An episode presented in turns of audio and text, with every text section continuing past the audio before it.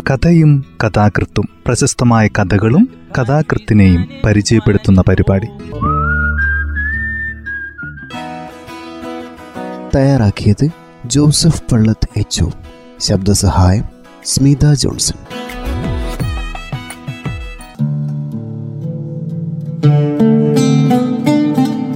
കഥയും കഥാകൃത്തും എന്ന ഈ പരിപാടിയിൽ ഇന്ന് സാറാ ജോസഫിന്റെ ഒടിഞ്ഞ പാലം എന്ന ചെറുകഥയാണ് പരിചയപ്പെടുത്തുന്നത്.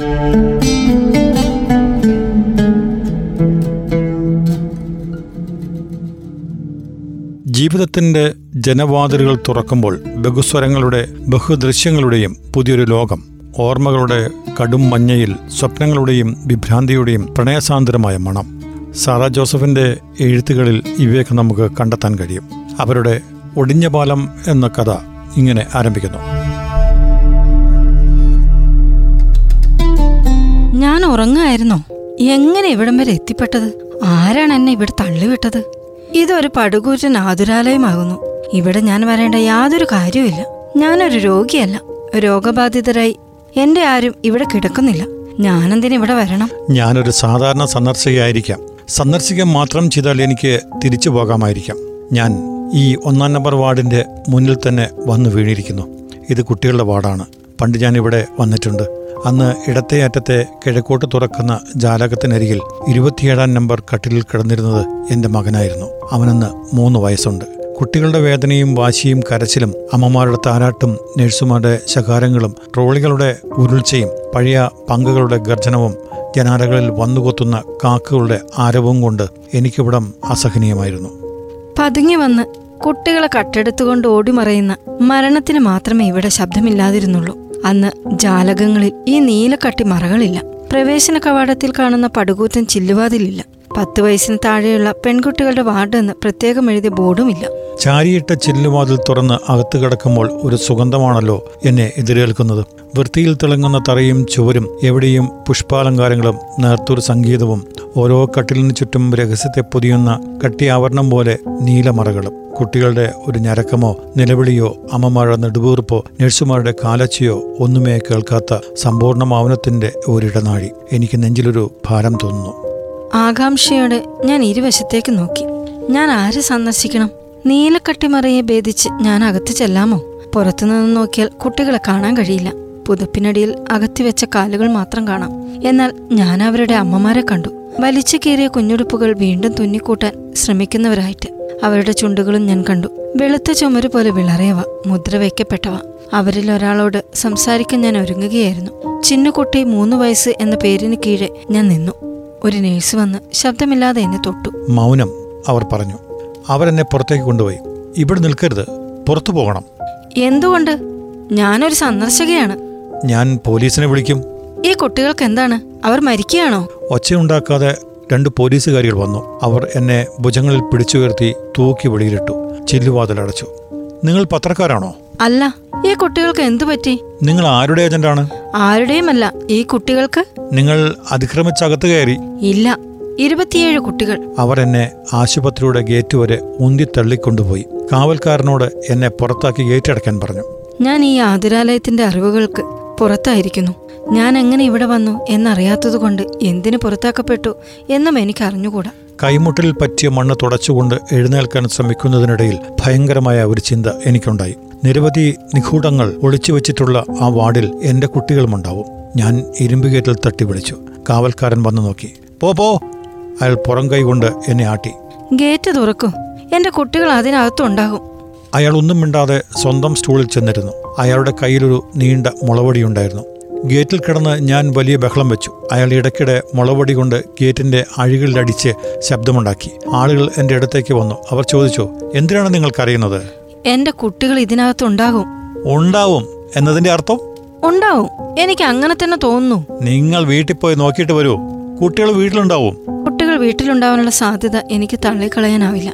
ഞാൻ അയാളുടെ ഉപദേശം സ്വീകരിച്ചു. വീട്ടിലേക്ക് പോകുമ്പോൾ ഞാൻ ഓർത്തു കുട്ടിയായിരിക്കുമ്പോൾ എന്നെ ഏറെ ആനന്ദിപ്പിച്ചിരുന്ന ഒരു ചിത്രം എന്റെ വീട്ടിലുണ്ടായിരുന്നു.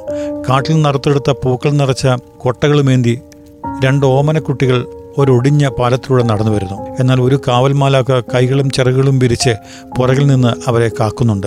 ഒരുപാട് നേരം ഞാൻ ആ ചിത്രത്തിൽ നോക്കിയിരുന്ന് സന്തോഷിച്ചു. ആ കുട്ടികൾ ഒരിക്കലും ആ പാലത്തിന്മേൽ നിന്ന് വീഴില്ല. കാരണം കുട്ടികളുടെ ഓരോ ചുവടുവെപ്പിലും അവരെ കവൽമാലാഖമാർ കാക്കുമെന്നും അവർ കളങ്കമില്ലാത്ത പൈതങ്ങൾ ആകയാലാണ് അങ്ങനെ കാക്കുന്നതെന്നും അമ്മ പറഞ്ഞു തന്നിരുന്നു. ഒരു ഒടിഞ്ഞ പാലത്തിന്മേൽ എന്നെ സങ്കല്പിക്കുമ്പോൾ പുറകിൽ കാവൽമാലാകയും ചുറ്റിലും നിബിഡവനവും താഴെ വെള്ളച്ചാട്ടവും പൂക്കൊട്ട നിറയെ പുതിയ പൂക്കളും കൂടെ ഒരു കൂട്ടുകാരനും എപ്പോഴും ഉണ്ടായിരുന്നു. എന്റെ കുട്ടികൾ വീട്ടിൽ തന്നെ ഉണ്ടാകും എന്നോർത്തപ്പോൾ അവർക്ക് കാണാനും സങ്കല്പം കൊള്ളാനും വേണ്ടി തറവാട്ടിൽ നിന്ന് ആ പഴയ പടം തേടിപ്പിടിച്ച് കൊണ്ടുവരണമെന്ന് ഞാൻ തീരുമാനിച്ചു. എന്റെ കുട്ടിക്കാലം തീരും മുമ്പ് തന്നെ ചില്ല് പൊട്ടുകയും ചട്ടക്കൂട് ഇളകുകയും ചെയ്തിരുന്ന ആ പടം പഴയ മരസാമാനങ്ങളുടെ ഇടയിലേക്ക് വലിച്ചെറിയപ്പെട്ടിരുന്നു. അങ്ങിങ്ങ് ചിതലരിച്ചു കാണും ഒളിമങ്ങി കാണും. ഭാവനാശൂന്യരായ ആരെങ്കിലും ഒടിച്ചുകൂട്ടി അടുപ്പിൽ തിരികിയിട്ടില്ല എങ്കിൽ മരത്തിന്റെ പുതിയ ചട്ടക്കൂട് തീർത്ത് വാർണിഷിട്ട് തിളക്കി ചില്ലടിച്ച് ആ ചിത്രം ചുവരി തൂക്കണം. ഇപ്പോൾ എനിക്ക് എന്റെ കുട്ടികളുടെ മുഖം വ്യക്തമായി ഓർമ്മ വരുന്നു. ഒടിഞ്ഞ പാലത്തിന്മേൽ കുട്ടികൾ തനിച്ചായിരുന്നു. എപ്പോഴാണ് ഈ കൊടും മഴ തുടങ്ങിയത്? കാറ്റ് കോപിച്ചത്? മഴയ്ക്കും എനിക്കുമിടയിൽ കാഴ്ചപ്പുറങ്ങൾ മങ്ങിയത്? കൊടും മഴയത്ത് കുടയില്ലാതെ കുട്ടികൾ ഇപ്പോഴും എത്രയുണ്ട്? സ്ലേറ്റ് തലയിൽ കമിഴ്ത്തി കുഞ്ഞുങ്ങളെ പറപ്പിച്ചു കളയാൻ വേണ്ടി വീശുന്ന കാറ്റിലും മഴയിലും നിന്ന് രക്ഷപ്പെടാൻ ഒരൊന്നാം ക്ലാസ്സുകാരി കമ്പനി പഠിക്കില്ല വാച്ച്മാന്റെ വീ മുറിയിലേക്ക് ഓടിക്കയറി നിൽക്കുമ്പോൾ കാഴ്ചകളെ അലസ പരിഗണനയ്ക്ക് വിടുകയല്ലാതെ എന്റെ നെഞ്ചിടിപ്പിന്റെ താളം തെറ്റുന്നു. എലിവാൽ പോലത്തെ മുടിയിലും വളഞ്ഞ കൺപീലുകളിലും നീണ്ട മൂക്കിൻ തുമ്പിലും നനഞ്ഞ പാവാടയിലും നിന്നിറ്റു വീഴുന്ന വെള്ളം ഉണങ്ങിയ തറ നനയ്ക്കുന്നത് കണ്ട് വാച്ച്മാൻ ദേഷ്യപ്പെടുമെന്നോർത്താണോ? മഴ തോരും വരെ അവളെ അവിടെ നിൽക്കാൻ അനുവദിക്കാതെ ആട്ടിൻകുട്ടിയെ ആട്ടിക്കളയും പോലെ ആട്ടിക്കളയും എന്ന് ഓർത്താണോ. അതിലും വലിയ ചിലതുണ്ട്. നമ്മുടെ കാലം വല്ലാത്ത ഒന്നാണ്. അത് വലിച്ചു കീറപ്പെട്ട ഒരു കുഞ്ഞുടുപ്പാണ്. സ്വന്തം തോർത്തുകൊണ്ട് വാച്ച്മാൻ അവളുടെ തല തോർത്തി കൊടുക്കുമ്പോൾ അയാളുടെ കണ്ണുകളിൽ പുണ്യമോ പാപമോ എന്ന് നോക്കാൻ പോലും ഭയന്ന് നാം കണ്ണിറുക്കി അടയ്ക്കുന്നു. ചുറ്റിലും നിന്ന് കളങ്കമില്ലാത്തതെന്തും പിൻവലിക്കപ്പെട്ടിരിക്കുന്നു. ഒരു പൊന്നരഞ്ഞാണത്തിന്റെയും രണ്ട് പാദസരങ്ങളുടെയും ചന്തം എന്നേക്കുമായി നഷ്ടപ്പെടാൻ പോവുകയാണ്. ഈ കാലം നമ്മെക്കൊണ്ട് അനുഭവിപ്പിക്കുന്നതെന്തും പാപമായി ഭവിക്കുന്നത് എന്തുകൊണ്ടാണ്? ചിലപ്പോൾ ചില കുട്ടികൾ സ്വീകരണ മുറിയിൽ കാലുകൾ പിന്നാക്കം മടക്കിയിരുന്ന് ഏറെ നേരം ടി വി കാണുകയും അവരുടെ അമ്മമാരെക്കാൾ പ്രായം കൂടിയ മുഖത്തോടെ ഉറങ്ങാൻ പോവുകയും ചെയ്യുന്നു. പോപ്പ് സംഗീതക്കാരുടെ ഇടുപ്പിൽ എപ്പോഴും ഒരു കുട്ടിയുണ്ട്. ഉറക്കത്തിൽ ശരീരം കുട്ടികൾക്ക് ഒരലട്ടായിത്തീരുന്നു അതെന്ത് എന്നറിയാൻ നാനതയോടെ കുട്ടികൾ ഉറക്കമുണരുന്നു അസ്വസ്ഥതയുടെ ചാബി മുറുകുമ്പോൾ പിന്നെയും അവർ ടി വിയുടെ മുന്നിലേക്ക് തന്നെ നീങ്ങുന്നു. ഒരു കുട്ടിക്കും മറ്റൊരു കുട്ടിക്കുമിടയിൽ പാമ്പ് പുറ്റുപോലെ മൗനം വളരുന്നു. കാവൽ കാവൽമാലാകയില്ലാത്ത ഒരൊടിഞ്ഞ പാലം കുട്ടികളെ അരക്ഷിതരാക്കുന്നത് എങ്ങനെയെന്ന് ഓരോ വീടും അറിയാനിരിക്കുന്നതേയുള്ളൂ. ഇപ്പോൾ ഒരു കുഞ്ഞിന്റെ ചുണ്ടും ഇറച്ചി തന്നെയാണെന്ന് പരക്കെ കേൾക്കാൻ തുടങ്ങിയിരിക്കുന്നു.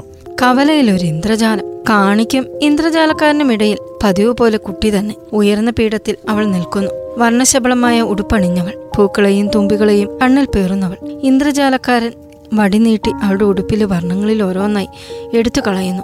ഓരോ വർണം പറന്നു പോകുമ്പോഴും അവൾ കൂടുതൽ നഗ്നയാകുന്നു ഒടുവിൽ ഒരു ബ്ലാക്ക് ആൻഡ് വൈറ്റ് ഫ്രെയിമിനകത്തെന്ന പോലെ അവൾ തേങ്ങിക്കരഞ്ഞുകൊണ്ട് നിൽക്കുമ്പോൾ ഇന്ദ്രജാലം തീരുന്നു. അടുത്ത ഊഴം കാണിയുടേതാണ്. അവനതിന് പ്രതിഫലം നൽകി ഇന്ദ്രജാലക്കാരനെ അനുമോദിക്കുന്നു. എന്റെ കുട്ടികൾ എവിടെയാവും ഉണ്ടാകുക കുട്ടികളുടേത് മാത്രമായ നിർഭയത്തോടെ കാട്ടിൽ പൂവരിക്കാൻ അവർ പോയി കാണുന്നു. കുട്ടികളുടെ ഒരു തെരുവിലൂടെ ഞാൻ നടക്കുന്നു. അവർ സ്വയം വിൽപ്പനയ്ക്ക് വെച്ചിരിക്കുകയാണ്. കുട്ടികൾക്ക് മാത്രം കഴിയുന്ന കളങ്കമില്ലാത്ത പ്രകടനത്തിന്റെ ഭാഗമായി അവർ മുതിർന്നവരുടെ കൈയക്ഷരത്തിലുള്ള കൂറ്റൻ പ്ലാക്കാർഡുകൾ കയ്യിലേന്തിയിരുന്നു. പാപം. നിങ്ങളുടെ രഹസ്യഭാഗങ്ങളിലൂടെ സൂക്ഷ്മജീവികളുടെ പടയോട്ടം നടത്താതിരിക്കാൻ ശ്രദ്ധിക്കുക. എല്ലാം അളിഞ്ഞും അഴുകിയും ദുർഗന്ധം അമ്മിച്ചും ഇരിക്കെ കുട്ടികളുടെ ഈ തെരുവിൽ മാത്രം മൃത്യു അവശേഷിക്കുന്നു. പനിക്കുന്ന കുഞ്ഞിന്റെ ഉള്ളം കൈയിലെ ചൂട് പോലെ തപിക്കുന്ന ചുവന്ന ഇഷ്ടികകളാണ് നിലത്ത് വിരിച്ചിരിക്കുന്നത്. പഴയ കിടക്കവിരികളെല്ലാം മാറ്റിയിരിക്കുന്നു. തലയിണകളും പടുതകളും മാറിയിരിക്കുന്നു. ഇപ്പോൾ എല്ലാറ്റിനും മാടപ്രാവിന്റെ നെഞ്ചിന്റെ മാർദ്ദവമാണ്. പഴയ കാലത്തെ പോലെ വിയർത്ത പൗഡറിന്റെയോ ചതഞ്ഞ മുല്ല ജമന്തികളുടെയോ വാട ആരെയും അലട്ടുന്നില്ല. ചുണ്ടിൽ തേച്ച ചായത്തിന്റെ വിഷം അകത്തു ചെല്ലുകയില്ല. ഇപ്പോൾ എല്ലാറ്റിനും മീതെ നിൽക്കുന്ന ഗന്ധം ഡെറ്റോളിന്റേതാണ്. എന്തെല്ലാം മുൻകരുതലുകളിലൂടെയാണ് നാം നയിക്കപ്പെടുന്നത്. രഹസ്യഭാഗങ്ങളിലെ സൂക്ഷ്മജീവികളുടെ പടയോട്ടം തടയലാണ് നമ്മുടെ ആത്യന്തിക ലക്ഷ്യങ്ങളൊന്ന് ജീർണിക്കാത്തതും അഴുകാത്തതുമായി നമുക്ക് കുട്ടികൾ മാത്രമല്ലേ ഉള്ളൂ. ബീഹാറിൽ നിന്ന് ട്രക്കുകൾ വരുന്നു. രാജസ്ഥാനിൽ നിന്ന് ലോറികൾ വരുന്നു. ഉത്തർപ്രദേശത്ത് നിന്ന് തീവണ്ടികളും കാളവണ്ടികളും വരുന്നു. ആന്ധ്രയിൽ നിന്ന് തമിഴ്നാട്ടിൽ നിന്ന് കേരളത്തിൽ നിന്ന് എല്ലാറ്റിലും കുട്ടികൾ സഞ്ചരിക്കുന്നു. സഞ്ചാരം കുട്ടികൾക്ക് ഇഷ്ടമാണ്. നിങ്ങൾ ഒരു ഉപഭോക്താവാണോ? അല്ല ഞാനൊരു കാഴ്ചക്കാരിയാണ്. നിങ്ങൾ പോലീസുകാരിയാണോ? അല്ല ഞാൻ എന്റെ കുട്ടികളെ തിരയുകയാണ് ഒരു പത്രക്കാരിയാണ്. തീർച്ചയായും നിങ്ങളുടെ തൊഴിൽ എഴുത്താണ്. ഞാൻ എന്റെ കുട്ടികളെ തേടുകയാണ്. അവർക്ക് വല്ലാത്ത പേടിയാണ്. മലന്മാർ എന്റെ മുടിക്ക് ചുറ്റിപ്പിടിച്ചു. അവർ എന്റെ നാഭിക്ക് തൊഴിച്ചു. കുട്ടികളുടെ തെരുവിന്റെ ആയിരം കാതമകലെ ഒരു കരിങ്കൽ കോനിയിലേക്ക് എന്നെ വലിച്ചെറിഞ്ഞു. പിറ്റേന്നും ഒരു പ്രഭാതമുണ്ടായിരുന്നു. നാം സ്വാതന്ത്ര്യദിനം ആഘോഷിച്ചു. നഗരവീഥികളിൽ കുട്ടികളുടെ പ്രകടനങ്ങൾ ഉണ്ടായിരുന്നു. ആയിരം ആയിരം മാതാപിതാക്കളുടെ കൂടെ ഞാനും അത് കാണാൻ ചെന്നു നിന്നു. വർണശബളമായ ഈ ഘോഷയാത്രയിലാവും എന്റെ കുട്ടികൾ ഉണ്ടാവുക. പല പല വർണങ്ങളിൽ ഘോഷയാത്ര എന്നെ കടന്നുപോയി.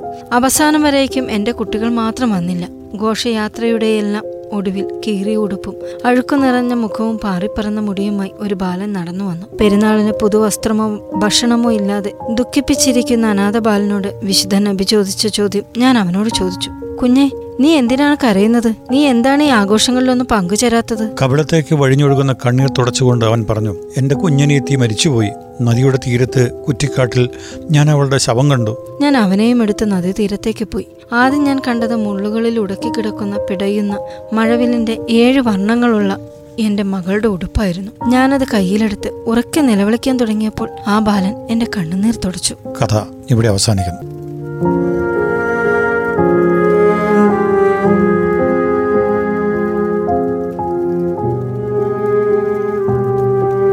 സറ ജോസഫ് ധാരാളം കഥകളും നോവലുകളും എഴുതിയ മലയാളത്തിന്റെ പ്രിയപ്പെട്ട എഴുത്തുകാരി. അവരുടെ പ്രധാനപ്പെട്ട കൃതികൾ മനസ്സിന്റെ തീ മാത്രം കാടിന്റെ സംഗീതം നന്മതിന്മകളുടെ വൃക്ഷം പാപത്തറ നിലാവ് അറിയുന്നു ഒടുവിലത്തെ സൂര്യകാന്തി കാടുത് കണ്ടായോ കാന്ത പുതുരാമായണം രാമായണ കഥകൾ വീണ്ടും പറയുമ്പോൾ കഥകൾ അലാഹയുടെ പെൺമക്കൾ മാറ്റത്തി ഒതപ്പ് ഊരുകാവൽ ആദി ആളോഹരി ആനന്ദം തുടങ്ങിയവുമാണ്. തയ്യാറാക്കിയത് ജോസഫ് പള്ളത്ത് എച്ച് ശബ്ദസഹായം സ്മിത ജോൺസൺ.